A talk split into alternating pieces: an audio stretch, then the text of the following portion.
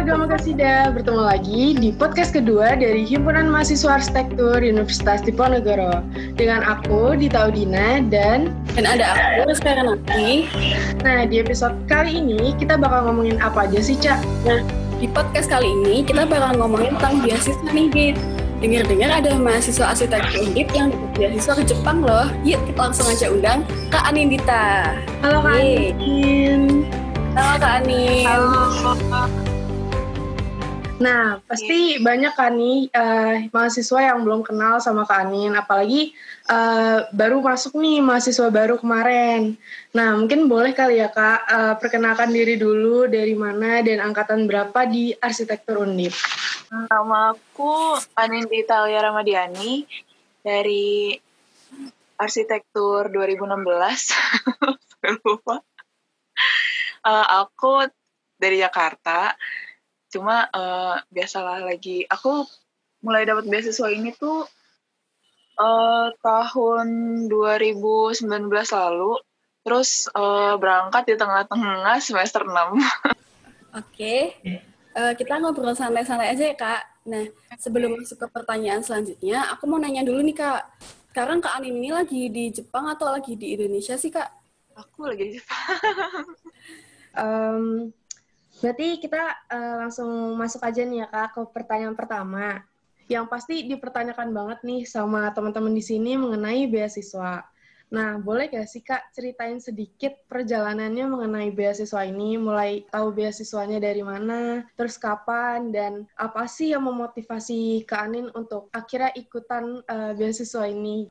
Sebenarnya cerita dari beasiswa ini lucu banget. Jadi uh, kalau misalnya beasiswa kan biasanya ada namanya gitu kan ya Tanoto lah atau apa kalau beasiswaku ini tuh apa ya kalau kalian tahu Max itu tuh biasanya beasiswa yang nyediain buat uh, dapetin S1, D3, D2 gitu-gitu terus ada juga S2 dan segala macam. Tapi uh, kalau yang beasiswaku ini dia tuh khusus untuk uh, sebenarnya ya lulusan dari uh, diploma uh, yang udah dapat D3, gelar D3. Habis itu dia akan lanjut uh, dua tahun uh, untuk uh, lanjut dua tahun untuk dapat gelarin D4. Jadi sebenarnya beasiswanya kayak gitu. Cuma uh, untuk namanya sendiri uh, masih masih belum jelas sih. Pokoknya nyebutnya tetap beasiswa mix aja. Dan dia hitungannya tet, uh, universitas tuh universitas. Jatuhnya gitu. Nah, terus uh, karena tahun aku ini kayaknya tiba-tiba mau nyobain sistem baru nih beasiswanya yang biasanya cuma bisa lulusan D3 buat dapetin D4 sekarang untuk yang belum lulus S1 untuk yang belum lulus S1 itu hmm, kalau lulusan D3 berarti setara mau semester 6 lah ya.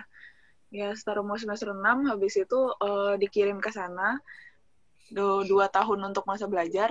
Ya tapi dua tahun masa belajar tuh masa belajar di kampusnya aja ya, karena ada tambahan satu tahun buat sekolah bahasa dulu. Oh iya. Nah, terus jadi total tiga tahun. Oh, sebenarnya jadi tambah lama sih kuliahnya karena ada sekolah bahasa. Cuma ya ada plus minus lah ya nanti. Nah terus uh, untuk uh, nambah tiga tahun itu, cuma uh, dari sini kan kita belum selesai kuliah nih. Uh, aku dulu berangkat pas pas baru mulai semester 6 belum belum kuliah. Terus tahu-tahu udah berangkat karena semesternya start April. Jadi uh, berangkat ke sana Terus habis itu uh, vakum dulu buat sekolah bahasa, habis itu baru lanjut lagi tahun ini.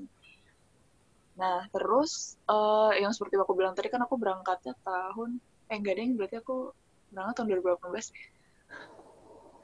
Lupa, pokoknya di tahun lalu deh. Uh, sebelum ada ya inilah ini ini. Terus Iya, sebelum ada musibah-musibah ini. Nah, terus uh, jadi tuh di sana belajar ya kita kan teknik arsitektur ya karena di sini emang aslinya sekolah untuk diploma. Jadi uh, kita di sini nggak cuma belajar arsitektur doang tapi dia nyampur sama uh, anak-anak sipil. Terus belajarnya hmm, uh, iya. ada struktur-strukturnya juga ada tentang uh, transportasi pokoknya mata kuliah mata kuliah sipil juga ada. Terus habis itu ada juga tentang town planning. Oh iya iya iya tentang urban system. Tapi di sini jatuhnya kayak undip sih. Uh, matkulnya pilihan-pilihan gitu pilihan uh, jadi terserah mau ngambil apa mau ngambil itu itu untuk tahun aku baru banget uh, dia nyoba uh, yang namanya tadi uh, yang anak belum lulus S1 itu untuk disetarain sama lulusan D3 gitu Berarti kak jatuhnya beasiswanya ini sebenarnya dari mana sih? Dari perusahaan apa atau ada nama ininya? Ah, yang tadi aku bilang Max itu, uh, sorry Max itu tuh dari uh, ini apa ya bahasa? Pokoknya kayak pemerintah Jepang deh, tapi aku lupa nama ininya apa, nama divisinya apa. Tapi dia emang dari pemerintah Jepang uh, biayanya. Cuma kalau untuk penyelenggarannya sendiri itu khusus dari kampus aku dari Akashi Kosen. Itu yeah. dari dia sendiri yang nyari-nyari ininya. Uh, oh, iya, iya, iya. Sama aku mau nanya, Kak. Kan uh, Kak Anin termasuk salah satu yang dari Undip yang keterima beasiswa ini. Nah, aku pengen tanya, uh, kotanya si pener yang keterima beasiswa ini berapa sih, Kak? Dari satu universitas Hmm, sebenarnya tahun itu setahu aku dia terima satu mahasiswa asing untuk di program ini. Tapi oh. satunya itu nggak dipatok sih dari uh, dari, dari universitas mananya, mana. Gitu. Oh iya iya. Iya dari Oh gila berarti Kanin keren banget nih menjadi satu orang ini gitu. Oh. Tapi oh, mantap. Benar ini juga sih dia uh, karena sistemnya universitas tuh universitas jadi ya cuma ada beberapa universitas aja yang uh, udah dikenal sama kampus Akashi ini terus hmm, ya dari situ dicari uh, siapa siapa yang ya oke okay, gitu. okay. uh, aku lanjut pertanyaannya kan kakak tahu nih ada beasiswa ini pas semester lima Nah, kenapa sih Kak, Kak Anin bisa tertarik banget sama beasiswa ini? Padahal kan semester lima itu lagi masa sibuk-sibuknya, Kak. Bisa dijelaskan? Iya, benar-benar. Jadi itu uh, untuk pembukaan pendaftarannya sendiri sama seleksi-seleksinya tuh ada di awal semester lima. jadi aku tuh nggak tahu kalau bakal sesibuk ini semester lima. beneran masih di awal-awal banget kan jadi kayak oh ya udah ikut ikut aja gitu kan ya uh, tapi emang waktu itu pemberitahuannya ke kelas-kelas sih dari dosen tepatnya sih Pak Edo yang kasih tahu di kelas ini nih ada beasiswa ini terus habis itu uh, kenapa aku pengen banget daftar jadi tuh uh, dari SMA aku udah belajar bahasa Jepang terus ikut lomba-lomba pidato bahasa Jepang terus uh, dulu juga sempat kuliah setahun sastra Jepang jadi tuh emang dari dulu tuh kayak ngincer banget gitu loh oh iya iya ngincer iya. banget gitu. keren keren belajar bahasa macam kayak gitu dan emang karena pas banget minat aku juga arsitektur jadi kayak oh di Jepang tuh arsitekturnya udah uh, advance juga kan. Jadi aku kayak oh pengen banget nih udahlah pokoknya aku coba belajar bahasa Jepang dulu gitu gitu akhirnya begitu ada uh, oh iya iya benar. Dulu tuh sebelum aku masuk kuliah yang aku masuk sastra Jepang atau pas masuk arsitektur itu tuh aku sempat ikut juga beasiswa Max tadi yang aku bilang dari pemerintah Jepang yang buat uh, S1, D3 gitu-gitu buat ngejar juga kan ke Jepang. Mm-hmm. Tapi uh, ya belum rezekinya waktu itu. Ya terus tahu-tahu ada lagi pas aku kuliah kaget juga lo apa nih. Sistem baru. Ya udah akhirnya kesempatan coba ya udah alhamdulillah dapat. Wow, keren wow, banget. Keren banget. Selanjutnya nih aku bikin nanya-nanya juga Kak. Uh, untuk beasiswa ini kira-kira persyaratannya itu apa aja sih Kak? Misalkan kayak um, misalkan TOEFL dibutuhin atau enggak, terus IPK minimal berapa gitu. IPK aku lupa-lupa ini sih, tapi kayaknya dulu ada requirement minimal tiga kalau nggak salah. Terus habis itu untuk persyaratan, wah persyaratannya dibandingin sama beasiswa yang masing-masing kalau menurut aku gampang banget sih. Beneran. Kayak cuma uh, apa ya, pokoknya surat tentang uh, letter of motivation ya, uh, surat tentang motivasi ikut beasiswa ini pakai bahasa Inggris sih. pakai bahasa Inggris terus uh, apa ya sama transkrip nilai terus dulu sebenarnya ditanya juga untuk kalau misalnya punya TOEFL pokoknya sertifikat uh, bahasa Inggris atau bahasa Jepang. Cuma dulu yeah. aku nggak punya. Jadi aku nggak oh. nggak masuk aku cuma punya sertifikat kemampuan bahasa Jepang. Jadi ya udah aku masukin aja gitu. Itu, itu justru lebih terus, diterima. Nah, pas banget kalau beasiswanya ke UK nggak ada gunanya. Iya. cuma ya gitulah pas banget gak ya sudahlah dipakai saja gitu. Uh, ya pasti surat-surat kayak gitu sih. Uh, cuma kayak gitu-gitu doang terus langsung desain tapi biasanya uh, beasiswa ini tuh biasanya dadakan-dadakan gitu. Jadi cari-cari ya atau tanya-tanya gitu. Kalau enggak ntar keburu lewat. Gitu. aku makanya aku sebenarnya pengen tanya itu sih. Karena setahu aku emang kalau di Jepang itu TOEFL tuh kayak nggak terlalu kepake gitu. Yang penting karena nanti kan kita bakal sekolah ada sekolah bahasa juga ya kak? Yang tadi dibilang sama setahun atau berapa bulan? Enggak, enggak tahu tahun Nah ini tuh uh, sebenarnya benar sih, uh, soalnya orang sini juga nggak terlalu bisa bahasa Inggris. Jadi uh, ya emang bahasa Jepang dipakai banget dan ketika lagi sekolah bahasa pun pelajarannya uh, bahasa Jepang diajarkan dengan bahasa Jepang yang lebih sederhana, ibaratnya gitu. Jadi ya kalau nggak ada TOEFL juga nggak apa-apa sih sebenarnya. Cuma kalau misalnya emang nggak ada sertifikat bahasa Jepang ya itu sih prefer masukin TOEFL juga. Iya, iya sih. jatuhnya kayak uh, fasilitas yang didapat yang didapetin Kak Anin dari beasiswa ini tuh apa aja sih Kak? Wah, benar juga. Uh, fasilitasnya itu pertama tiket buat berangkat ke sininya. Itu uh, tiket untuk berangkat dan tiket untuk pulang nanti setelah selesai studi.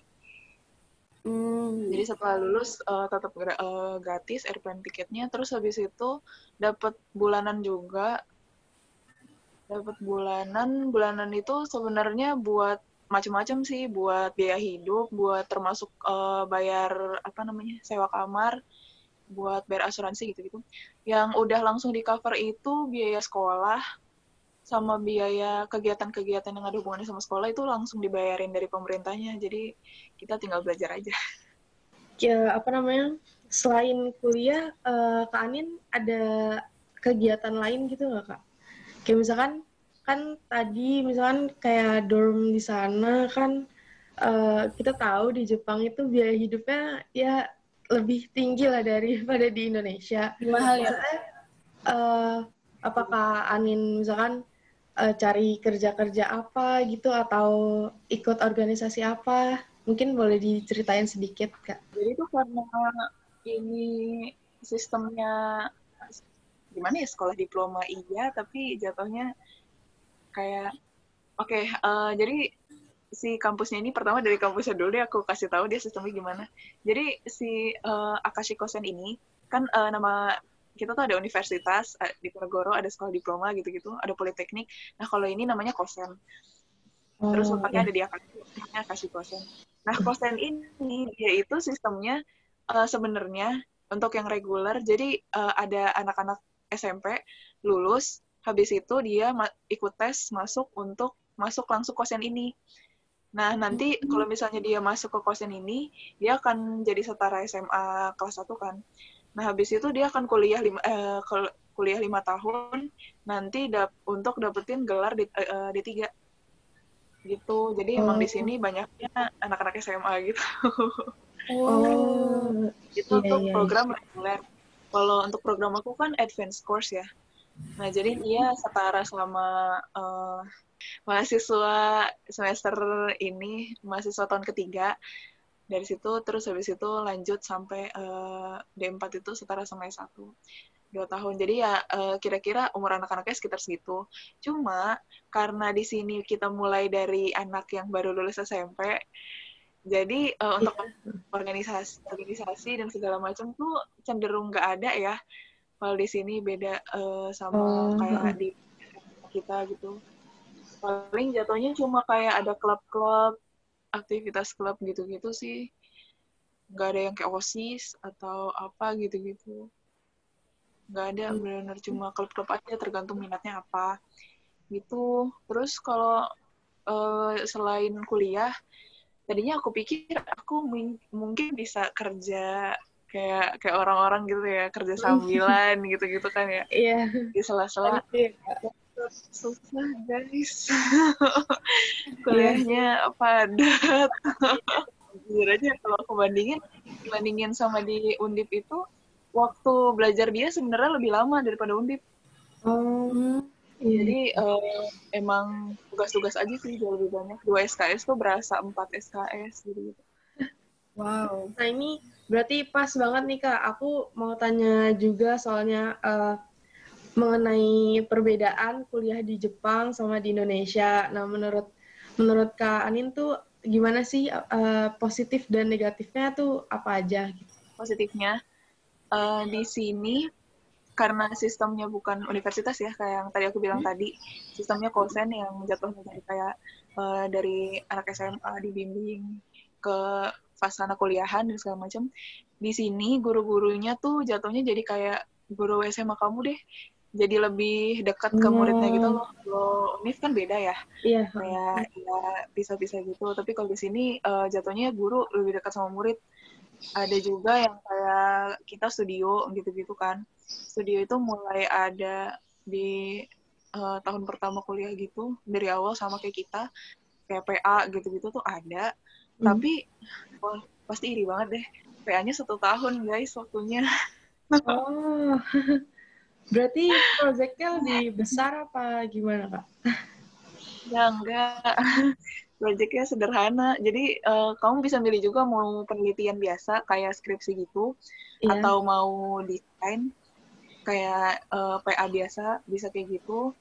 Uh, benar-benar terserah kamu kamu mau jadi researcher, peneliti atau emang mau jadi arsitek benar-benar arsitek. Jadi ya ngedesain gitu-gitu. Hmm dia ngebeba dia ngebebasin sih ngebebasin anak-anaknya dan sebenarnya untuk PA di sini jauh lebih sederhana daripada di Indonesia waktu itu Pak Edo nunjukin kan kayak gimana uh, hasil karya anak-anak undip itu seperti ini kira-kira. Terus mereka tuh kaget karena loh kompleks banget ya. Jadi kalau di sini jatuhnya lebih merhatiin ke arah konsep terus detail tapi nggak yang sampai banget banget gitu. Kamu bisa cuma bahas uh, utilitasnya doang atau bahas atau uh, bahas apa nggak nggak mesti harus komplit semua. Kayak kita bahkan ada age juga kan ada yang grand building ada apa dia nggak sampai segitu oh iya untuk itu kan uh, positifnya ya kalau yeah. aku. Kalau negatifnya negatifnya jujur aja sih bahasa. Untuk kita sebagai orang yang bukan uh, bahasa utamanya itu wah susah banget. Terus orang-orang sini kan pada nggak bisa bahasa Inggris ya. Iya. Jadi ya gimana ya? Kalau komunikasi ya pakai bahasa Jepang, tapi mereka untungnya ramah sih sama orang asing. Jadinya kayak kalau kita rada-rada nggak nyambung, tapi seperti yeah. yang tadi aku bilang, mungkin dengan bahasa Jepang yang lebih sederhana, makanya perlu sekolah bahasa dulu kan satu tahun. Yeah. tapi hmm. tetap aja tahu ternyata satu tahun tuh uh, kurang.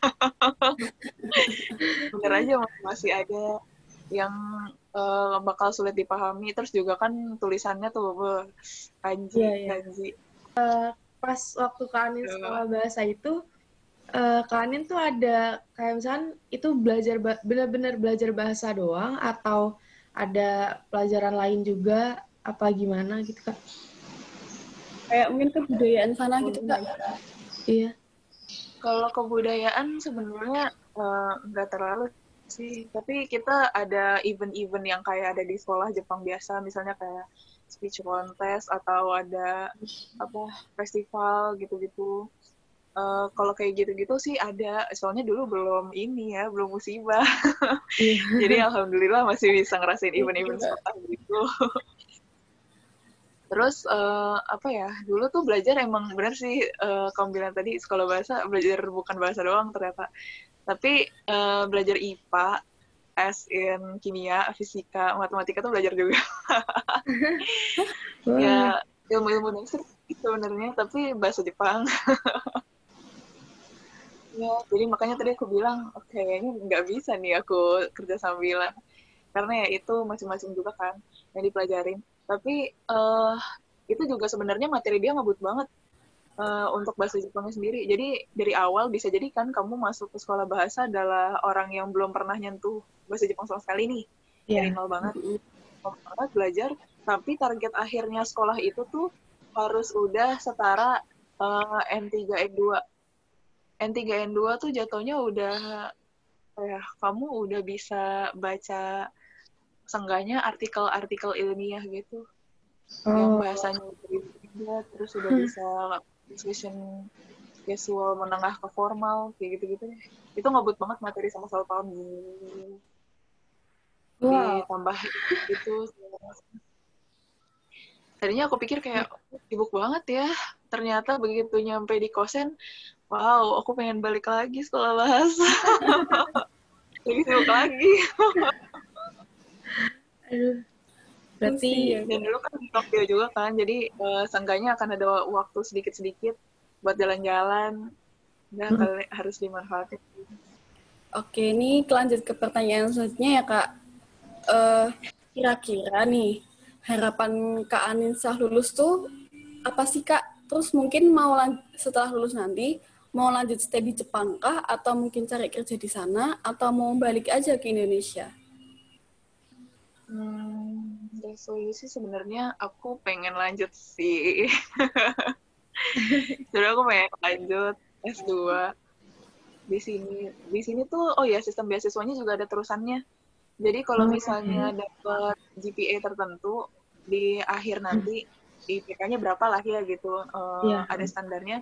Nanti kalau lewat dari situ terus ada wawancara juga nanti bisa ini bisa diperpanjang masa beasiswanya. Dan oh, masa-masa IPK itu kan dulu uh, jadi setelah jadi tuh kita nyari uh, kampus S2 atau nyari kerjaan. Jadi tuh masa-masa nyari kerja sama masa-masa nyari kampus baru kalau misalnya mau S2 itu tuh di semester 3 sama 4 jadi di tahun kedua dari awal udah mulai tuh ujian-ujian udah mulai uh, apa wawancara-wawancara kerja gitu-gitu tuh udah mulai. Tapi hmm. bisa aja kamu diterima padahal kamu uh, diterima kerja nih misal. Uh, tapi kamu masih sekolah itu biasa banget di sini gitu. Wow. jadi uh, mulai yang mulai tahun depan sih dia udah mulainya ini kan apa namanya ujian-ujian gitu. Nah uh, untuk aku niatnya mau nerusin sih nyoba ngejar uh, standar GPA-nya dia untuk nerusin beasiswa itu. Jadi pertama ya keterima dulu di uh, univ mana untuk S2-nya nanti baru ikut uh, berdasarkan hasil GPA itu uh, apakah bisa dapat lanjutan lagi apa enggak beasiswanya dengan wawancara dan segala macam juga gitu. Ada ada nggak sih kak suka dukanya uh, kakak tinggal di Jepang gitu maksudnya mungkin ada kayak makanannya nggak cocok atau budayanya nggak yeah. cocok atau gimana gitu kak? Sebenarnya ini sih kalau masalah suka duka sukanya kayaknya kalau sukanya gampang lah ya. Bisa tertebak lah ya jalan-jalan, duit kena cover, gitu-gitu lah senang pokoknya. Tapi dukanya apa ya kalau soal makanan? Karena di karena kita bisa bikin makanan sendiri kalau di dorm tuh suka uh, ada dapur sendirinya juga kan gitu-gitu.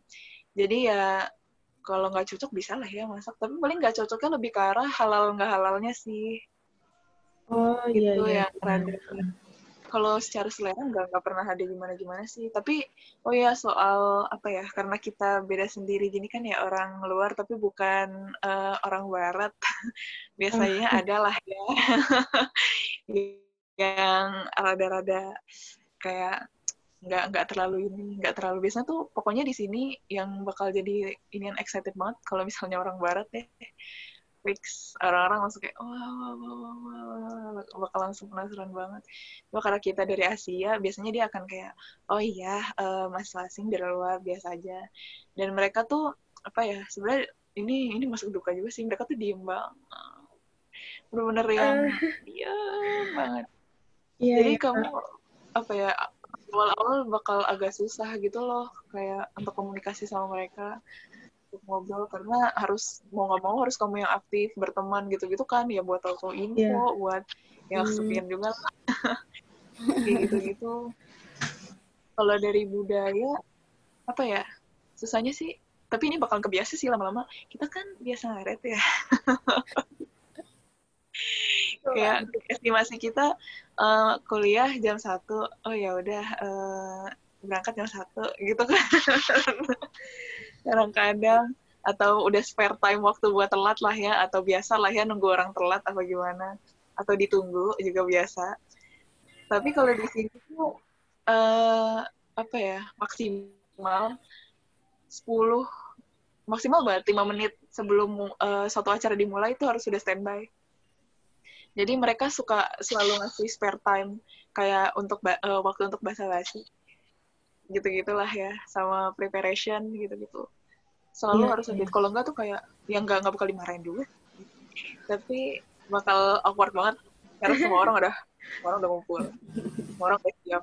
Iya, iya, tapi iya. emang ya tapi bener sih kalau lewat dari satu kita udah termasuk lewat dan dia ada kompensasi kompensasinya ke absen gitu. Dan emang iya. syak banget sih mereka. Terus kalau janjian janjian tuh kalau kita bisa bedakan kan ya eh ayo ke ini yuk hari ini pergi ke mall yuk ayo di sini nggak bisa.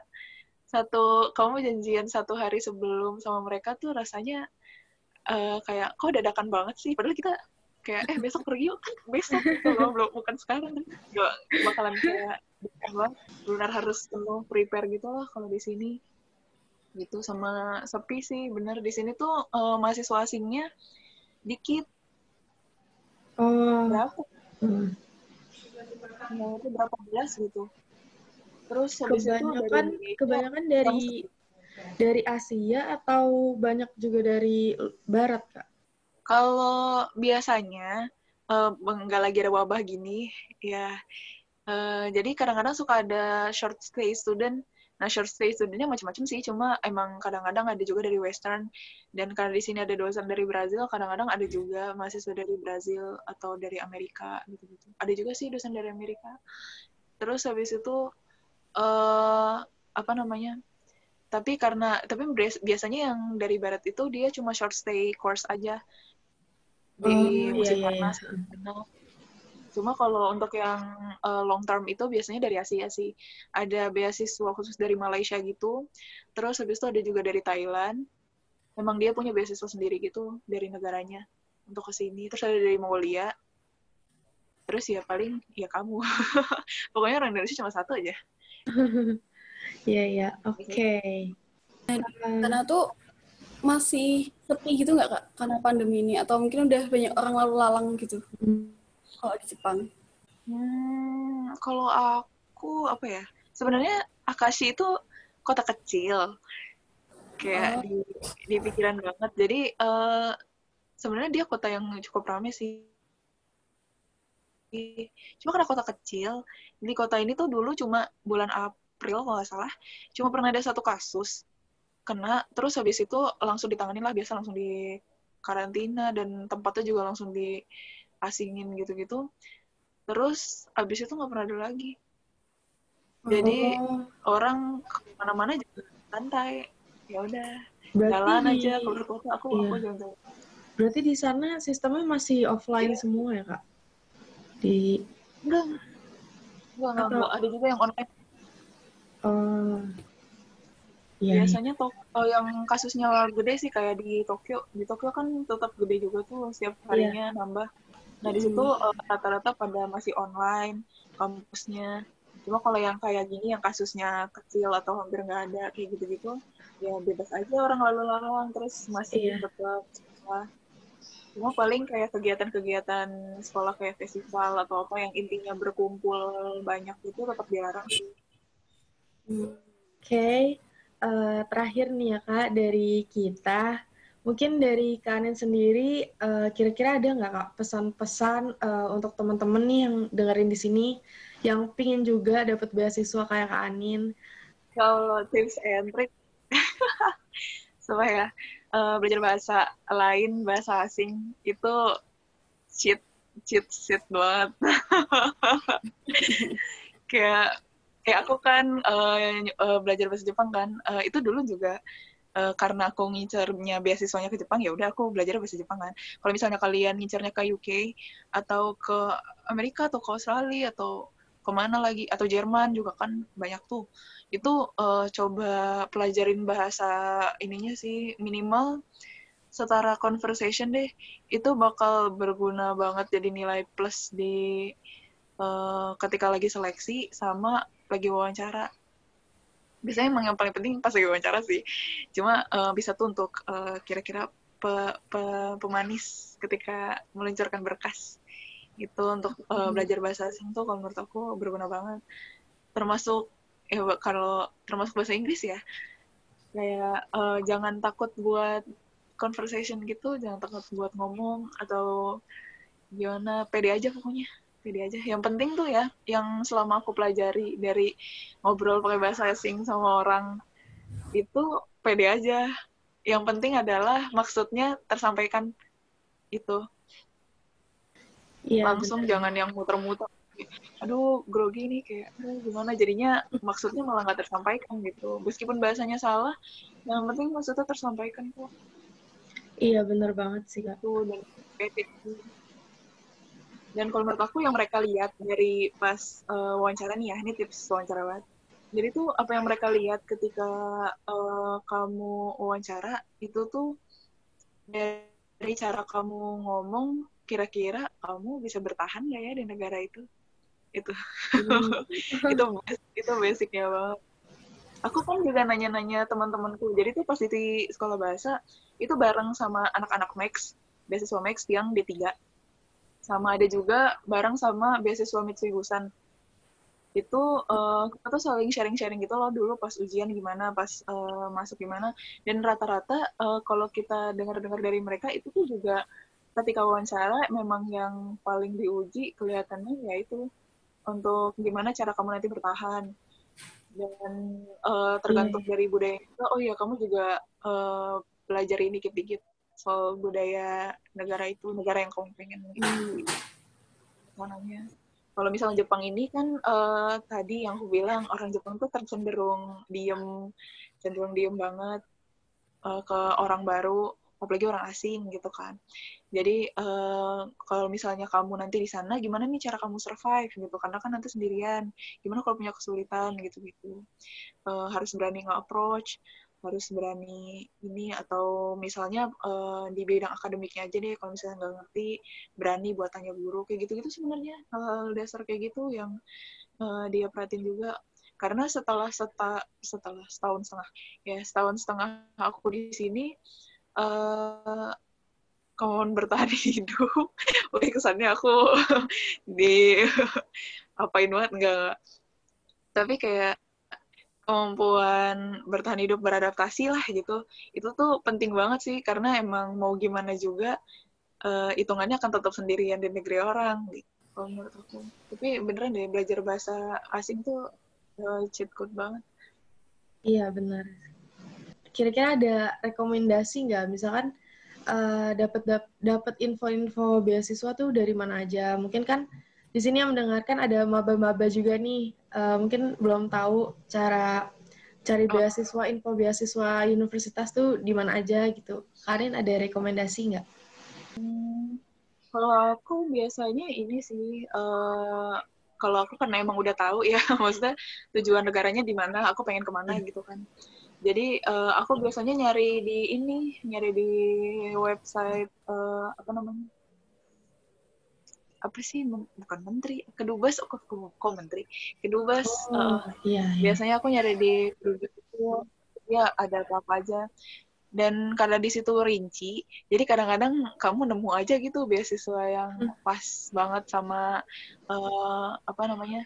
Kayak misalnya pengen S2 tapi kebanyakan ya kalau kalian udah masuk S1 dia bakal banyak uh, beasiswanya jatuhnya kayak S2 gitu sih. Kalau yang ini tuh bener-bener yang uh, case baru aja, jadi emang harus tanya ke dosen, harus oh, tanya iya. aktif-aktifnya gitu. Dan dosen kita tuh banyak kok yang lulusan ini lulusan dari Jepang. Jadi iya. bisa sambil tanya juga uh, mereka dulu gimana kuliahnya dan beasiswanya. Kanin mau menceritakan hal-hal lucu apa ya Tinggalan kuliah hal-hal lucu. apa? Hal-hal lucu adalah sebenarnya nih lucu banget sih. Nggak nggak lucu ini nggak lucu ini nggak lucu tapi lucu gimana ya? Kayak karena ini baru sistemnya aku jadi ketika aku berangkat tuh aku nggak tahu apa maksudnya beneran jadi tuh pertama dijanjiin ini kan baru pertama kali ya? Uh, hmm. pertama dijanjiin hasilnya keluar Desember lupa pokoknya dulu awal semester kan tuh. Awal semester terus oh pokoknya Desember udah ada hasilnya nih. Oke okay. pas Desember sebenarnya aku nggak nungguin sih karena semester lima berat banget. Jadi kayak aku udah lupa. Beramat nah terus habis itu begitu Desember nunggu-nunggu juga ternyata oh iya ada Desember nih. Dari tanggal 1 sampai 31 oh nggak ada apa-apaan. Ya udah deh nggak dapet gitu kan ya udah udahlah seperti biasa kan waktu itu zaman zamannya apa ya. Uh, ini liburan semester itu KP jadi ya udah aku KP kayak oh, biasa. yeah. kalau pas KP-nya KP-nya itu kelar awal Februari. Nah pas awal Februari itu tiba-tiba aku dapat email dari orang asing nggak tahu siapa email aku tiba-tiba bilang halo ini Anin ya? Ini siapa ya? Tiba-tiba nanya kok ini Anin ya siapa lagi? Terus habis itu aku nge-search namanya di Google loh kok profesor? Kaget dong aku. Ya kok profesor? Terus dia tuh dari kampus Akasha itu aku bilang gitu kan eh, aku cari gitu kan. Terus kayak loh ini siapa? Ya udah aku aku balas ya, konfirmasi oh ya ini uh, saya Nindita gini ini kan. Terus habis itu tiba-tiba dia kirim ketentuan buat kayak ini uh, ini harus gimana, ini harus gimana, gini-gini. Bahkan uh, ketika aku tanya sama teman-teman yang lain yang ikut sampai tahap wawancara kedua, itu mereka nggak tahu apa-apa. Aku tanya ke Bu Erni Pak Edo, mereka juga nggak tahu apa-apa. Kayak ini apa? Tiba-tiba aku aku disuruh nyiapin paspor, disuruh nyiapin visa, terus tiba-tiba ada lagi orang Jepang yang email kirim tiket. Oh, ah ini apaan? Ini prank ya? Kok banget terus aku pura-pura nggak tahu aku kayak tapi nggak dapet oh. email resmi selamat anda diterima gitu kak? Atau enggak. Kaget kan berasa di prank banget. Beneran deh terus aku kayak bingung kan loh ini ini ini apa ya? Terus habis itu aku juga bingung mau nanyanya sama si uh, profesor itu kayak ya masa sih tiba-tiba aku nanya e, maaf ada apa tiba-tiba uh, nge-email kayak gini? Padahal maksudnya udah jelas juga kan kita uh, ininya apa? Aku waktu itu sih nggak berani konfirmasi karena eh, kayak kayak sebenarnya kelihatan udah jelas gitu loh. Terus tiba-tiba dia kirim juga uh, pernyataan uh, apa sih pernyataan kalau diterima di kampus ini kampus yang di sini ya kasih kosen so aku bingung hmm. lah jadi ini basis kemarin. Kok udah ada suratnya aja? Tapi nggak ada beritanya. Tapi ya udah dan waktunya tuh sempit banget. Jadi awal Februari aku kan masih magang tuh aku masih magang malah. Terus habis itu uh, apa namanya waktu keberangkatan tuh satu April. Ya Allah belum nyiapin apa-apa. Terus habis itu ya akhirnya buru-buru deh uh, cuti. Eh, waktu itu ngurusnya cuti sih di kampus uh, cuti terus habis itu kasih tahu uh, kasih tahu Bu Erni sama Pak Edo yang bantuin segala macam. Terus hmm. habis itu ngurus-ngurus ini di kampus bolak balik pindah eh nggak pindahan pasti balik ke rumah beres-beresin kos gitu-gitu ngurusin paspor visa. T tapi tetap aja di tengah-tengah aku ngurusin paspor visa tuh kayak ini udah ngosongin nih udah ngosongin gue. Udah udah gembar-gembur nih di uh, pengajaran. Bener gak sih ini? Sambil packing mikir. Terus juga pas lagi apply visa tuh nggak ada yang kasih tahu gitu loh apa-apa. Kayak apa kayak gitu dari kedutaan ya? Iya. Yeah. kayak apa gitu? Ini hanya ngurus visa gini. Benar-benar kayak datang aja kedutaan terus nanya ini gimana ya visa ini? Visa kalau gini? Terus aku kasih tahu surat penerimaan itu kan kayak oh kalau ini nanti ke sini aja mbak gitu gitu sendirian bengong aja kayak eh ini benar ini benar gak ya? Tapi oh iya by the way ngurus visa itu nggak bayar. Cuma paspor aja kalau belum punya. Emang uh, ditanggung juga sama si beasiswa ini buat visanya. Oh. ya udah tuh terus habis itu ngurus visa. Udah kan terus tiket juga kan uh, online ya di, online gitu. Jadi kayak ini bener gak sih ya Allah prank kali ini? Aduh aneh banget. Terus sampai mau berangkat ke Jepang kayak oh ini beneran ada nih pesawat gue Sumpah aneh banget. Nggak nggak ngerti bener-bener nggak ngerti. Terus sampai sampai nyam, akhirnya nyampe di sana terus kayak oh nyampe. Oh terus ada orang yang jemput kayak oh beneran. Oh iya nanti dijemput sama orang dari sekolah bahasa gitu. Orang Jepangnya gitu. Tapi rame kok nanti bareng sama anak-anak dari negara lain juga yang tadi yang aku bilang tadi beasiswanya macam-macam kan yang ada yang max dari D3 ada juga yang dari uh, Mitsui Busan kayak gitu-gitu. Dan dari negara lain juga ada itu dan biasanya ngumpul bareng terus habis itu baru deh pergi ke sekolah bahasa. Sama oh ya sama ada asramanya gitu juga kan sekolah bahasanya. Nah di situ tuh begitu nyampe di uh, asrama sekolah bahasa aku baru sadar kayak oh beneran ya? Berarti bukan prank. Astaga. So, ini aneh banget. Terus aku tanya sama teman-teman yang lain, yang beasiswa lain, kayak Mitsui Busan atau uh, Max D3 itu, mereka bilang, enggak kok, kita dituntun kok pas bikin paspor, pas bikin visa, terus ada kumpul-kumpul juga, ada pesta pelepasan, so kayak, apa? Enggak tahu. Terus aku tanya sama dosenku kan, yang aku bilang tadi profesor itu, si yeah. profesor yang, yang email aku, aku tanya, ternyata dia juga uh, datang ke sini dulu buat udah lama.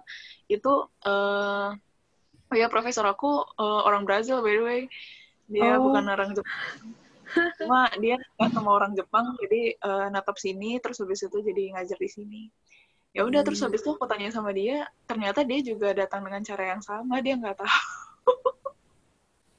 Nggak ada nggak ada apa tahu-tahu ada tiket lah. Jadi kayak gitu sih. Jadi kalau misalnya nanti kalian nih ikut apply beasiswa ini, terus habis itu nanti dijanjiin Desember apa-apa, tapi gak ada apa-apa, itu kayak masih ada harapanku. itu kalau yang kelewatan emailnya gimana ya? Nah, iya juga sih bener.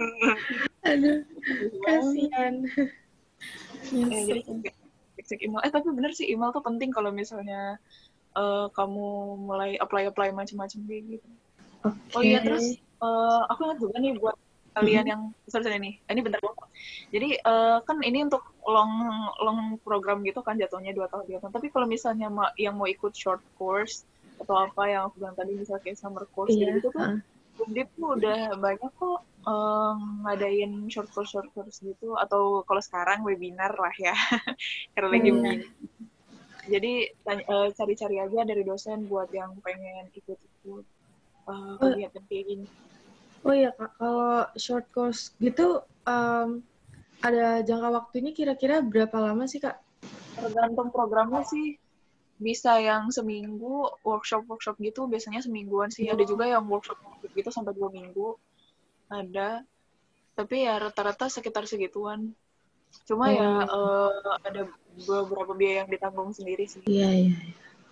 Oke deh. Berarti dari Kanin nggak ada lagi yang mau ditambahin lagi? Karena ceritanya macam-macam, apalagi ini sistem baru kan sebenarnya. Jadi kayak, yeah. wah, uh, lika-likunya lagi ramai lagi nanti, ram maksudnya panjang jatuhnya.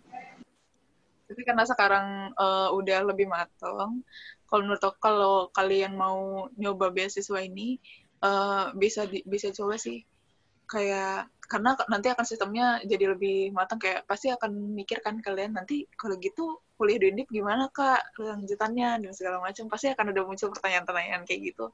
Tapi karena ini sistemnya uh, akan terus diperbarui uh, yeah. jadi menurut aku akan tetap berubah sih. Jadi banyak-banyak tanya sama dosen dan deketin dosen. Specifically yeah. where nih Edo Oke, uh, makasih banyak Kak Anin udah mau meluangkan waktunya buat sharing-sharing sama teman-teman Amogasi dari sini. Semoga ilmu-ilmu yang disampaikan bisa berguna dan menginspirasi teman-teman di sini. Oke, warga Amogasi ya. Terima kasih sudah mendengarkan episode kali ini. Sampai jumpa di episode selanjutnya. Bye-bye. Dadah.